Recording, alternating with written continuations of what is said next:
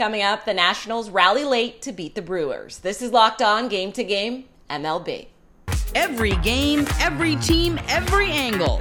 Locked On Game to Game, your team every day.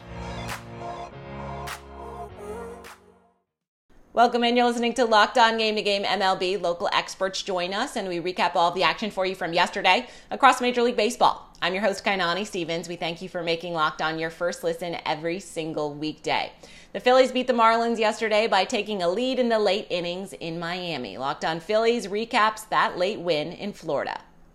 The Philadelphia Phillies take down the Miami Marlins 4 to 2, and that is more like it. Connor Thomas, your host of Locked On Phillies.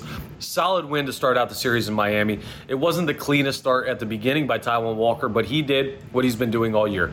He gave up a two run home run early, but battled through it and had a great start for the Phillies.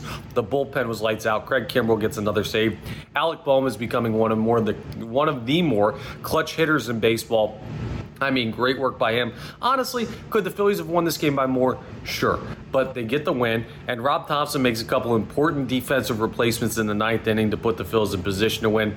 This is how you bounce back from a really rough way to end the series in Pittsburgh. I love what the Philadelphia Phillies did tonight. I love the way they started this. And with three more games still down in Miami, an opportunity to continue to stack wins against a team you should be able to handle. We'll talk more on the next episode of Locked On Phillies. The Rays' Tyler Glasnow held the Yankees to just one run and three hits, getting the Rays an easy win in New York on Monday night. Our Locked On hosts have more on the matchup. This is Stacey Gotsoulias of Locked On Yankees, and the Yankees drop a game to the Rays 5 1. Jhony Brito lasted four innings, gave up five runs on six hits, four home runs, four strikeouts. But in a weird turn of events, Jhony Brito, who started in the place of Domingo Germán because Domingo Germán had soreness in his armpit was relieved by Domingo Germán. Apparently, Domingo Germán saw the team doctor who cleared him before the game and he was deemed available out of the bullpen, but no one seemed to tell anyone that. So when he was warming in the bullpen, everyone, meaning the fans and beat writers, were completely confused by this development. It's just another thing in a long line of strange happenings with the 2023 Yankees. So we talk about that, we talk about the game, and we talk about the trade deadline, which is a big fat zero right now for the Yankees. So tune into Locked On Yankees. We'll talk about everything and try to figure out what is going on. After falling behind to the Brewers in the top half of the seventh inning, the Nationals scored three runs in the bottom half to take the lead for good against Milwaukee. Our Locked On Nationals host has more from the final in D.C. Hey everybody, Chuck Freeman here at the Locked On Brewers anchor desk, where the Brewers 5 3 losers to the Washington Nationals. Uh, the story broke before the game that they went out and got Mark Canha from the Mets. This has been a deal that's been rumored for the last few days or so. Uh, the Brewers get a guy who's, they're not sure where he's going to play. Right field, some left field, maybe some first base. He's a, he's a guy that can move all around, good utility guy, but he's hitting in the 240s, six home runs. I don't know. I don't look at this guy as a real impact player. I hope there's still more out there for the Brewers. We'll talk about that coming up on Locked On Brewers. And I get it. You don't want to trade Sal Frelick and bullpen slippage for the Brewers in a 5 3 loss to Washington. All that coming up here on the next edition of Locked On Brewers. The Nationals beat the Brewers 5 to 3 just after they trade away third baseman Jeimer Candelario. Ryan Clary from Locked On Nationals here. And honestly, besides the fact that we did trade away Jeimer today, it was a pretty good, damn good game. Jeimer Candelario has been one of our best offensive players this year, but the Nationals, they got Joey Meneses. He came in tonight, looked really good. Obviously, having that home run there, also a double that scored for three RBIs in total for tonight's game. Jake Irvin, he even looked pretty good tonight, in my opinion. This bullpen came in. They did their best to blow it, you could say, with Jose Ferrer giving up a run. But even then, the Nationals held on the win there. Tomorrow's show, we'll have all of the discussion about Jeimer Candelario and much, much more. Ryan Mountcastle drove in three runs, and the Orioles beat the Blue Jays in the process. Our locked on hosts have more after things went final. There's no other way to put it. The Orioles have dominated the Blue Jays here in 2023. Now 6 and 1 against the Jays after a 4-2 win over Toronto on Monday night. Connor Newcomb here, host of Locked on Orioles. The O's did it big time. And who else? I mean, who else would be the one to beat the Jays than Ryan Mountcastle? Couple of doubles, three RBIs, drives in three of the four runs for the O's. Kyle Gibson was stellar once again with six strong innings. And then the bullpen made you sweat it out. Cano was bad. Coulombe was okay. Felix Bautista had to throw 35 pitches to get a five out save, but he got a lot of help from Austin Hays. And what a catch that was by Hayes in the ninth to really save the game at that point. And the Orioles get another divisional win. They stay in first place, and the good vibes continue. I'll recap it all coming up on Tuesday's episode of the Locked On Orioles podcast. Hello, friends. Craig Ballard, Locked On Blue Jays. Was tonight's loss the lowest point of the season for the 2023 Toronto Blue Jays? I mean, Garfield was right. Monday's reek. So much of the usual pain associated with being a Blue Jay fan reared its ugly head again tonight. The usual pain from a pathetic offense, 0 for 10 with runners in scoring position. The usual pain from pathetic umpiring. And of course, there'll be no repercussions, right? I mean, robo umps yesterday, please. And the usual pain from losing to an AL East foe. There was even new pain tonight, as now we're worried about Jay Jackson and his family. There was new pain tonight, as we're worried about Bo. That injury looked horrible. My goodness. A few positives I can offer is you know, the Locked On Blue Jay podcast is the only daily Blue Jay podcast. So I'll have something edutaining for you tomorrow. And speaking of edutaining, I am thrilled to tell you that Tim McAuliffe will be in the house later this week. The Angels used the home run ball on Monday to beat the best record in baseball in the Atlanta Braves. Locked on Angels goes over how they got it done post game.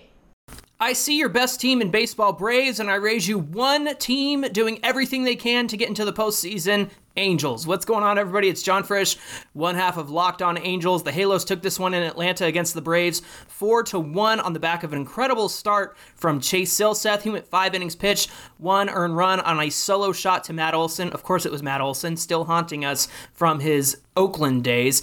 But hey, look, the Angels have had a serious issue hitting with runners in scoring position. And they added pieces last week, and they've continued to add through the weekend. They pushed all their chips in. Fortunately, they hit a bunch of home runs from Rengifo and Chad Wallach. Uh, Randal Grichuk got his first home run as an Angel. Only took 14 years. CJ Cron did hit with runners in scoring position to make it 4 to 1. And then Reynaldo Lopez, another new addition to the bullpen, shut it down with a five out close to the game. We'll talk about this one on Locked on Angels. Please join us. Coming up, the Astros offense comes to life late. This is Locked On Game to Game MLB.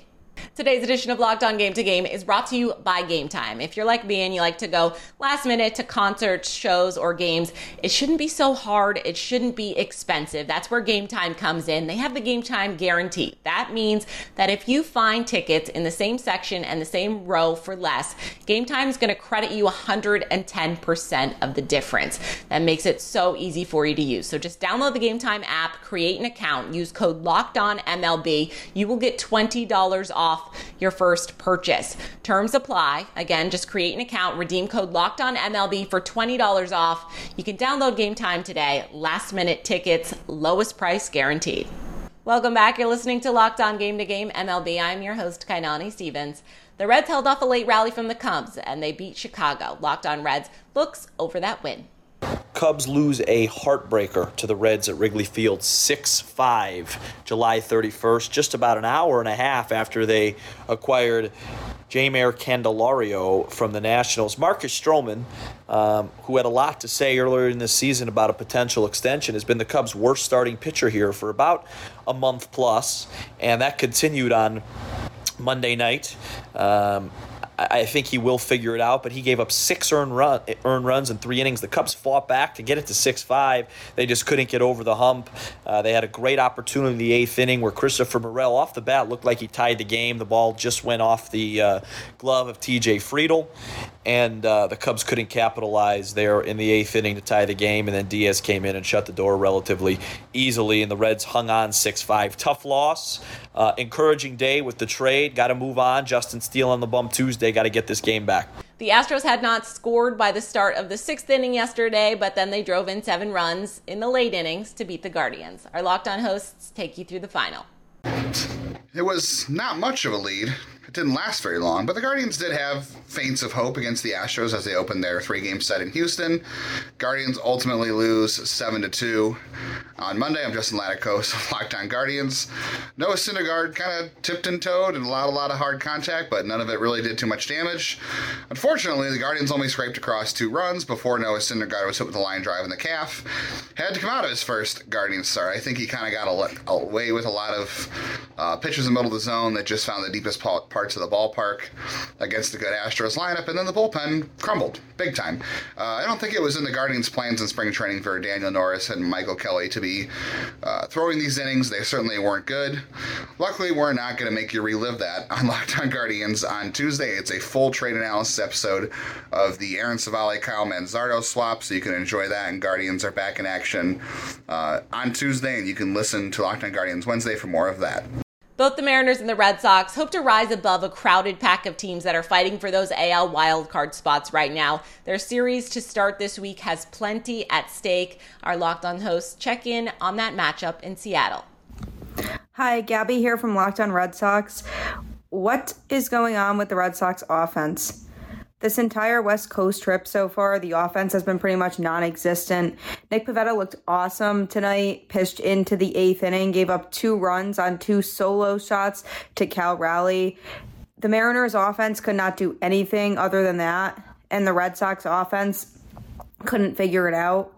And it's just really, really maddening the way that that game went for Nick Pivetta as the offense was held to only one run in the entire game, even though in multiple innings they had the leadoff hitter on base and they still could not score. So it's getting very frustrating because they're going back to their inconsistent ways. And with the trade deadline being in about 17 hours, it's really, really not reassuring the way they're playing right now. So we'll see, but hopefully they figure it out. Division rivals and now fellow wild card competitors, the Giants and Diamondbacks met on Monday to start a four game series. Our locked on local experts tell you the outcome from game one. The D backs get back on track with the 11th inning victory over the San Francisco Giants. Miller Thomas of Locked on Dimebacks here.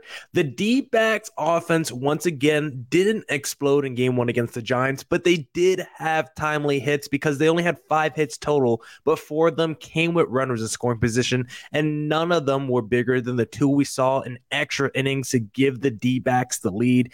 D backs end up winning this game four to three in the 11th inning. Ryne Nelson was absolutely fantastic. Pitch into the seventh inning, only two earned runs allowed. And we know the D backs have bullpen reinforcements on the way with Paul Sewald, closer from the Seattle Mariners. But at least for this game, D backs, bullpen, impeccable perfect outing by the bullpen after Ryne Nelson departs this game. D backs pitching just mwah, chef's kiss. Offense does just enough, and D backs take game one from an NL West rival that they need these games from in the NL wildcard race.